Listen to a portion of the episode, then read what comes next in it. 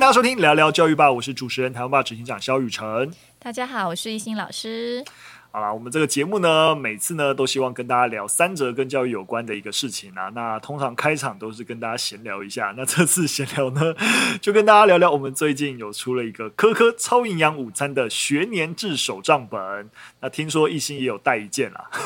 对，不知道用起来觉得怎么样？我，已经收到成品了，因为我觉得非常非常的满意。就是，好，容我介绍一下，这也不是叶配，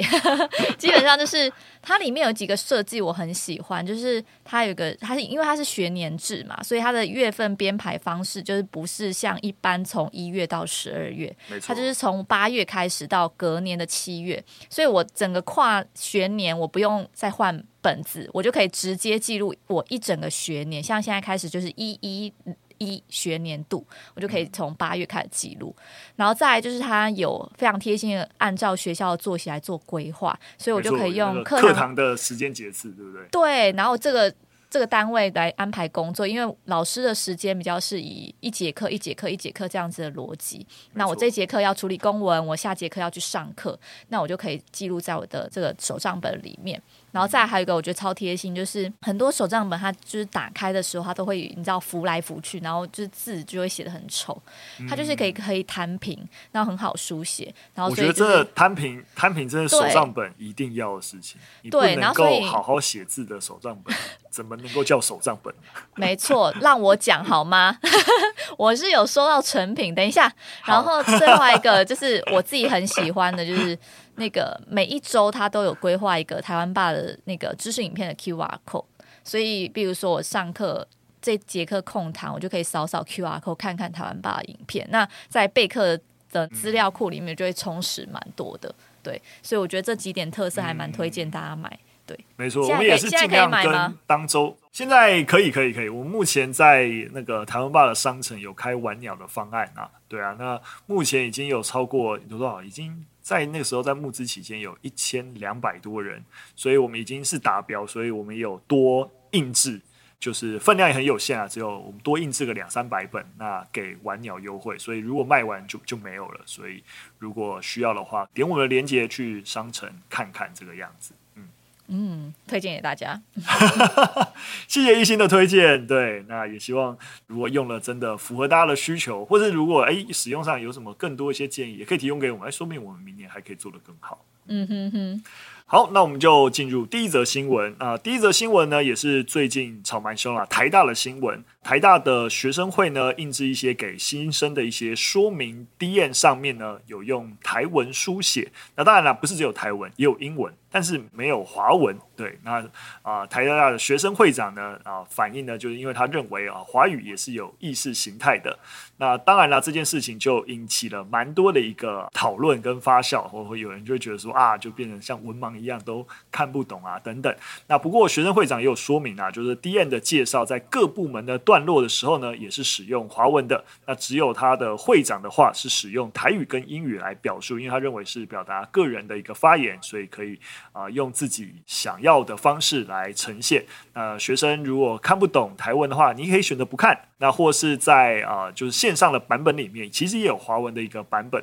所以他自己也是希望强调啊，他不是说减少了什么语言，而是希望增加不同语言的版本。所以也没有想要排挤谁。他当然也有他的一个政治性的诉求啊。就是希望本土语言呢，不呢不要只是当做补充性的语言，就是啊华语好像就是重要的，那只是我有一个补充，告诉你说，哎，本土语言可以这样。他也是希望说，哎，其实台湾应该要是一个多语的国家，那用台语文来呈现也是应该要被大家接受的。我觉得把本土语或者是台湾母语实际用来做生活上应用，我觉得是一个很棒的事情。那我觉得这一次的这个争议比较像是大家就觉得在 DM 上面印的就是只有台语跟英文版，但其实，在那个台大学生会的粉砖，其实还有客语跟中文版。所以其实网友其实也会对于这件事情有不同的看法。基本上大家还是觉得说，哎，这其实蛮值得嘉奖的，因为就是应应各种不同的族群，那他们呃用多元的以语言来做呈现，对于台湾是一个多语国家这个实际作为，我觉得是一个很很棒的一个做法。但当然也有蛮多人是认为说啊，像客语的部分，就是哎，我是客家人，但我看不懂啊，就是真正有办法念出来才看得懂。但我觉得多一点选择，对于多元族群来讲。呃，是比较开放性的嘛，就是台湾是一个多语开放的国家，嗯、这样的呈现。其实我觉得在这件事情上，反面观点其实一直以来应该都是在谈，就是沟通的易达性的问题。就是哎，你为什么不干脆用，就是哎，大家都已经在用的语言，大家都听得懂了的方式？来使用就好，对啊，所以像是一直以来最近只要听到跟本土语言的争议，像是之前在立法院有立法委员用台语来咨询国防部长，那国防部长就不愿意接受，就他就要求立法委员，你你必须要用。华语来咨询就引起，对对对，就引起争议。对，所以我觉得你会发现这些不支持本土语言的，其实就是觉得说，既然已经有一个语言是大家都听得懂的，你为什么不用这个语言就好？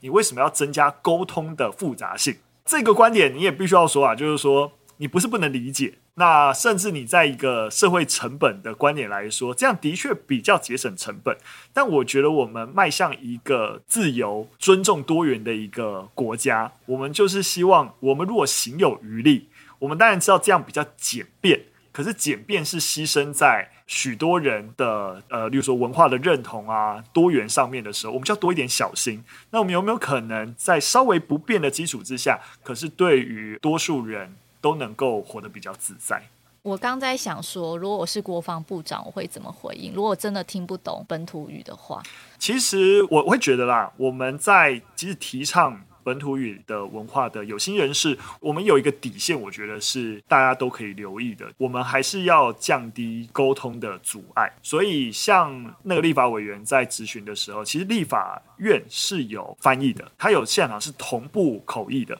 所以，其实国防部长是可以戴耳机，然后会有口译员。那其实你看，联合国也是一样啊，就是所有这些各国代表都讲自己的语言，但是有同步口译，所以你可以透过耳机也听得懂质询的委员他在讲什么？所以，如果反过头来说，如果今天我我的立场就是这样，今天如果其实这个环境可以透过一些辅助的工具，避免这个沟通的阻碍。那我觉得大家用自己的语言来表达，我就觉得没有问题。但如果说这一个空间环境不具备这样子的条件，或是反正就是环境还不具备，那可是我刻意要用自己的语言，可是我们目标明明就为了促进双方的沟通，而我也完全不管你听不听听得懂，反正我就是要这样讲，你不懂你家的事，然后懂你家的事，就是我觉得这样也只有引起对立而已，而没有办法真实的促进彼此之间的沟通协作了。所以台大学生会长这件事情，我觉我是觉得就是有点太过于炒作了啦，因为基本上就是有各种不同的版本。那如果可以选择你想看的那个语言的版本，我觉得倒也没有觉，就是他只专注在某一个语言，让这个沟通没办法成立。没错，所以除非他所有的内容完全也没有线上其他的版本，也没有英语版，就只有台湾版，然后就是死都不用其他的方式来表述。呃，这些介绍文字，那就我觉得会有问题。但他们不是这样子，他们就是所有语言版本都有，对，所以我觉得是，老实说，我也觉得是 OK 的。那当然了，嗯、我就换另外一个角度来讲，有新闻都是好事，就是对，大家就是在啊、呃，刚好透过一个契机，再讨论一下，大家对于这件事情要有没有办法推进一点共识，不错啦，不错。是，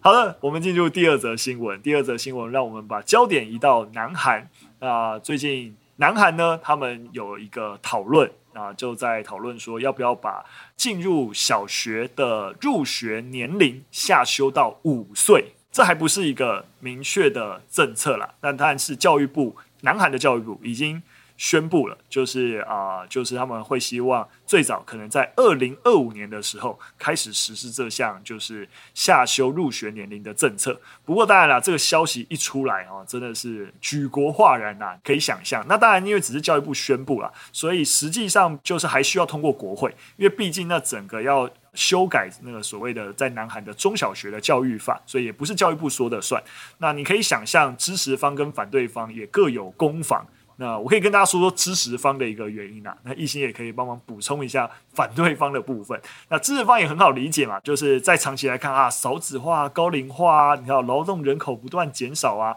所以啊，如果把就学年龄下降的话，例如说入职啊、结婚啊的这些啊生育的年龄，诶。都有机会诶，慢慢提前，对不对？就是你会可以早点毕业嘛，早点工作啊之类的。他们也说，诶，有研究表示，如果从小就开始加强教育的话，那成效会比成年的时候在做补救教学来得有效等等。或是说，诶，年龄下修，那国家对于教育的责任啊，也可以体现出来之类的。那不知道在反对面呢，有什么想法？反对面基本上也是比较是以行政层面来讲。第一个部分就是呃学制的它那个改编，它会在某一个特定的时间点让学生就是突然增加一倍，那他就可能要扩大教职员啊，增加教室这类的，所以这些学生他之后 maybe 在入学或是就业时候就会。遇到很多的冲突跟利害关系。那第二个部分是，呃，双薪家庭他们可能对于小学小孩的照顾制度，相较于幼稚园，它会有许多不足。所以，呃，许多公立小学它在低年级学生下午一点就放学，但是如果小学没有将幼稚园所提供的照顾制度准备好，那就急急着让学生送到小学。那其实他们会去考虑到这是不是个正确的政策？这样。那第三个部分就是在孩子的认知跟情感发。发展上，他们认为就是五岁还不适合提前入学，那会让这个这么小的孩子就去进入考试的这个制度啊，或是私人教育，就是补习教育这种战争当中，让学生开始有一些有一些竞争意识，而且就太早了。对，那最后一个部分讲到是，就是五岁幼儿他们占整体幼儿园的百分之四十到五十的人数，是幼儿园主要的教育对象。那如果你强制推动的话，可能也会让幼儿园可能就哎，我就没有。学生可以收了，那他们可以会反弹这样。我们正反观点也都大概跟大家提了，那不知道大家是怎么想的？那我先问问看，艺兴你自己是怎么想的？我个人观点当然觉得不要太早让孩子去入学啦，因为我觉得小朋友他其实太早进入那个入学考试或是那种补习教育的战争当中，其实丧失了很多就是孩子玩乐的时间。嗯、那因为我最近有在看呃一个韩剧叫《非常律师与英语》，他就是反正他是一个自闭症的律。律师，然后他常常会接很多的，就是 case。然后在第九集里面，其实就有一个 case 是妈妈是补习班的院长，所以他后来就是补习班的校车，然后把小朋友带去附近的野山当中，然后开始就是跟小朋友玩，然后让小朋友在这个过程中就是呃一起玩游戏啊，对，烤地瓜、躲猫猫等等。然后他就开始大家发誓说，哦，儿童应该要及时的开心玩耍，然后儿童应该要注重健康，儿童应该保持快乐。然后反正后来这些家长就很生气，就觉得，哎，你怎么可以绑架我们去送去补习的这些孩子？嗯，所以就去告这个这个男生。对，所以就是语音语就接到了这个 case。那基本上里面就提到蛮多，就是。有关玩耍这件事情，像是刚刚讲到那个男主角，他其实就在法院法庭上面主张说，等到孩子长大上班再来想着要玩打石头、捉迷藏、跳马背、玩橡皮筋就已经太晚了，嗯、所以他觉得应该是要以孩子及时快乐玩耍跟就是解锁那种补习班那种教育来来做提倡。嗯、没错，再跟大家补充啊，在儿童人权里面啊，儿童是有一个权利叫做游戏权，哎，就 是、对，有义务。要让儿童好好玩。对，他强调，就是儿童现在应该要做的事情，right now 应该就是去玩，该健康，该幸福。嗯、对，然后我就觉得这一集讲的其实跟这个蛮呼应，就是我们太早想要让孩子进到所谓的正规，好夸夸号，就这个正规的教育体系当中，然后把孩子塑造成一个考试机器吗？或是教育体系？嗯、对，但是丧失了孩子可能很多创意啊，或是他们很多玩乐的时间。对，所以我个人是比较就是倾向，就是不用太早，就是 六岁是 OK 的。对，没错。所以其实啊，如果说反过来说，就是说呃，所谓的体制内提供的教育，或是呃国家政府所提供的一个教育，如果并不是这么的压迫，我我想我们还是同意孩子，呃，或者说不要说孩子，我觉得我们每个人一直都需要啊、呃、接受教育。我我们现在都在谈一个终身教育的一个概念嘛，但是。是不是应该让孩子提早就接受到一个比较是这种升学式压力的一个冲击？可能就是两件事情。但是很显然的，韩国这个决定是想要把整个，他并没有要改变，就是在如果说你五年级就入学，那是不是啊、呃、学业压力能减轻？他没有在讨论这件事情，他是整个年限往前，也就是说你五岁入学就代表说你不用啊、呃，例如说什么十二岁才小学毕业，你十一岁一小学就毕业了，你知道就是全部都往前。提一年的意思，对我，我觉得我自己也是觉得这样子，我相对暴力啦。对，那不过反过头来，我觉得在台湾也有类，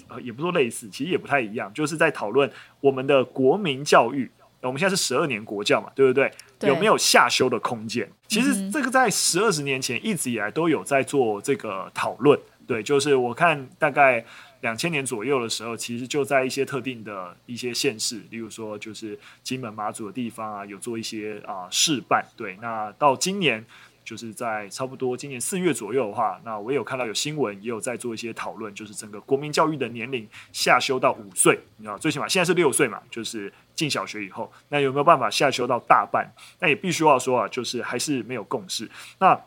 我们国民教育往年龄下修到五岁，并不是像。南韩说啊，你五岁要进小学，没有，只是就是说你在念大班这件事情，就是国民教育保障一环，所以它直接的影响，政府必须要保障学费的减免，然后要有充分的一个幼稚园的一个资源，来让大家都有办法念大班。对，所以这在实物面上面就有蛮多讨论，就是诶，我们当然普遍认为就是说，诶，国教延伸到五岁没有什么问题，但是现阶段即使好像例如说入园率蛮高的，但很多都是啊、呃，就是私人化的一个机构去支持，那学费也是非常惊人。那今天如果要国民教育化的话，就有蛮多衍生性的问题。对，但这并不是说我们让孩子国民教育延伸到五岁，就是孩子就是五岁就开始就好，你知道，就是要念课业啊，什么东西，并不是这样，让孩子有多一个选择啦。所以我个人也是不支持啦，也是不支持啦。对，不过是一个很有趣的讨论啊。但其实我们我们之前也有讨论类似的一个事情啊，就是说，其实你要说小朋友一定在什么年龄，然后应该要学什么东西，什么年龄比较适合念什么，其实都也没有一个标准。对，嗯，所有孩子的发展的阶段跟历程，其实都还是有其个体的独特性啦。对，所以这也是为什么我们会才会有啊、呃，例如说所谓的资优生的制度嘛，就是哎，你你整个啊、呃、认知发展比较超前，那你可能可以有一个跳级啊等等。其实我们也就是在体制内要做出一些调整。那如果你说很普遍性的，例如说都要下修年龄，那我觉得这样的讨论，大家的共识还是需要有。在进行，对啊，我觉得更充足的讨论啦，对啊，没错没错。好的，那最后一则新闻呢，带大家来谈一下，就是跟性别有关的新闻。那就是一样，在今年最近啊，美国宾州学校建议可以对学生来使用性别中立的代名词。那这个所谓性别中立的代名词，大家知道，因为在英文的语境里面有所谓的 he 或 she，然后啊、呃，类似这样子去专门针对性别的代称。那他们开始用 ni。B，我我不知道我发音有没有念错，哎，对，就是、没错，没有没有念错，就是来去取消对于特定性别的一个称呼啦。那当然说啊，虽然说是最近的新闻，那是因为宾州这样做，但其实这件事情在更早。就有人啊、就就在做，例如说在啊、就二零一八年的时候，其实这个刚刚讲的 “ni” 这个中性的第三人称就已经被收录到牛津的英语词典里面了，而且像是哈佛他们在啊、就是大学的注册文件里面也告诉学生，你可以使用 “ni” 来或来作为自己的代词。对，所以其实这件事情在蛮早就已经啊，几年前开始就有在讨论了啦。那其实这个新闻里面有讲到，是如果你不确定学生偏好如何被称呼，其实可以呃直接做询问啊，避免假设对方的性别。那其实有个专有名词也想跟大家做说明，有个专有名词叫做性别错称，那指的是那个他人使用的性别化称谓或是称呼不太能够正确反映对。出对方所认同的性别，所以他有可能是故意的行为。比如说，其实多元性别族群的人会用这个来做骚扰或欺负对方的手段。所以，其实如果你不小心错称他人时，必须就是我觉得道歉是最直接的方式啦。但如果你被纠，也无无需过度防卫跟辩解。其实，因为对他人使用正确的称谓，其实是一种尊重的表现。嗯，就改过来就好了。对，大家可以试着练习看看，去问询问对方说，哎，如何称呼？那用对方希望或是他喜欢的方式去称呼，这样、没错。我我我想讲到这边啊，我想有些听众可能会觉得，哇，这是就是啊政治正确啊，就是甚至觉得这是不是有点过度政治正确？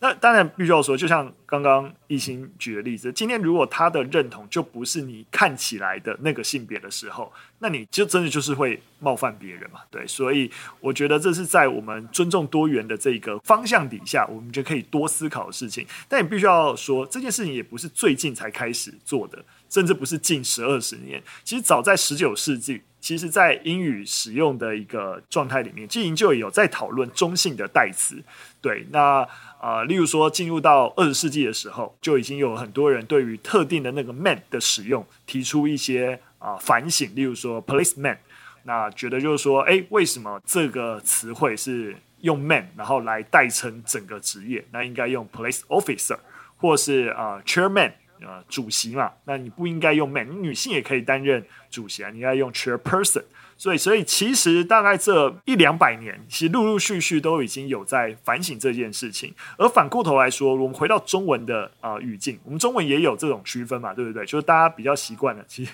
台湾爸前阵子也才在社群公布，我们会除非必要了，但我们会尽可能在一般性使用，会减少使用女字旁的你跟他。其实过去中文在多数时候的一个情境，也没有这种女字旁的。第三人这种没有这种代称啦，对，反而我们也是因为英文，就是在十九世纪，尤其在现代化的思潮进来的时候，诶，我们发现我们要翻译国外的东西，对，看国外的东西，英语世界的东西有很多序，怎么办？怎么办？就是诶，中文里面根本没有一个对应这个序的一个做法，所以像早期像是啊、就是传教士他们在翻译的时候，就自己创造一个新的名词，叫做他女，就是你知道，你听起来很奇怪，我要讲女他女女的她是谁的时候，我要。特别指序的时候，我就说他女，反正很奇妙了。那到五四运动的时候呢，就啊、新青年的杂志的编辑呢，就开始就想啊，那我到底要怎么翻译这个东西？他女其实整个语顺啊，其实非常非常拗口，对，所以他们就发明这个女字旁的她，对，就是它其实是一个很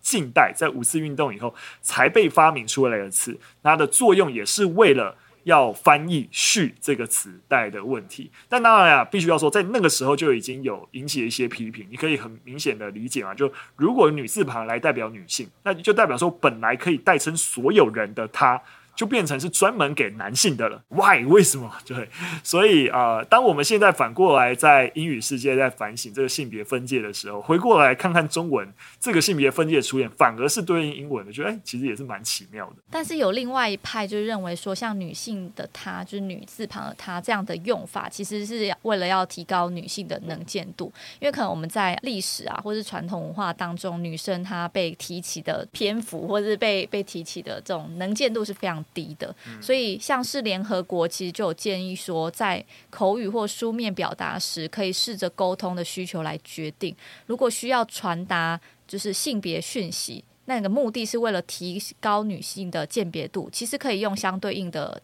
代称词，或是加男跟女。但如果呢，并不是没有特别要强调，其实是不需要去强调那个被指称对象的性别这样子。没错啊，所以我觉得在名词的使用上都没有绝对性啦，就不是说啊什么词一定用或一定不用，它一定有一个脉络。那只是我们，我觉得我还是蛮认同必也正名户，就是说你最起码这些词汇的使用都传递了你是怎么看待这个世界，跟啊、有价值预设在。那当你了解这些价值预设，跟你理解你在那个情境下使用这个词汇想要达到的目的，那我觉得就 OK 了。对，非常感谢大家收听。那如果你喜欢我们节目的内容，或有任何的建议，那如果你对于政治正确也有一些想法想跟我们分享，也都很好，好不好？都可以欢迎留言告诉我们。那也可以到我们商城支持我们的学年制手账本。那我们也是，其实八月啊，那个手账本八月就可以开始书写了。所以如果你开始要备课或开始要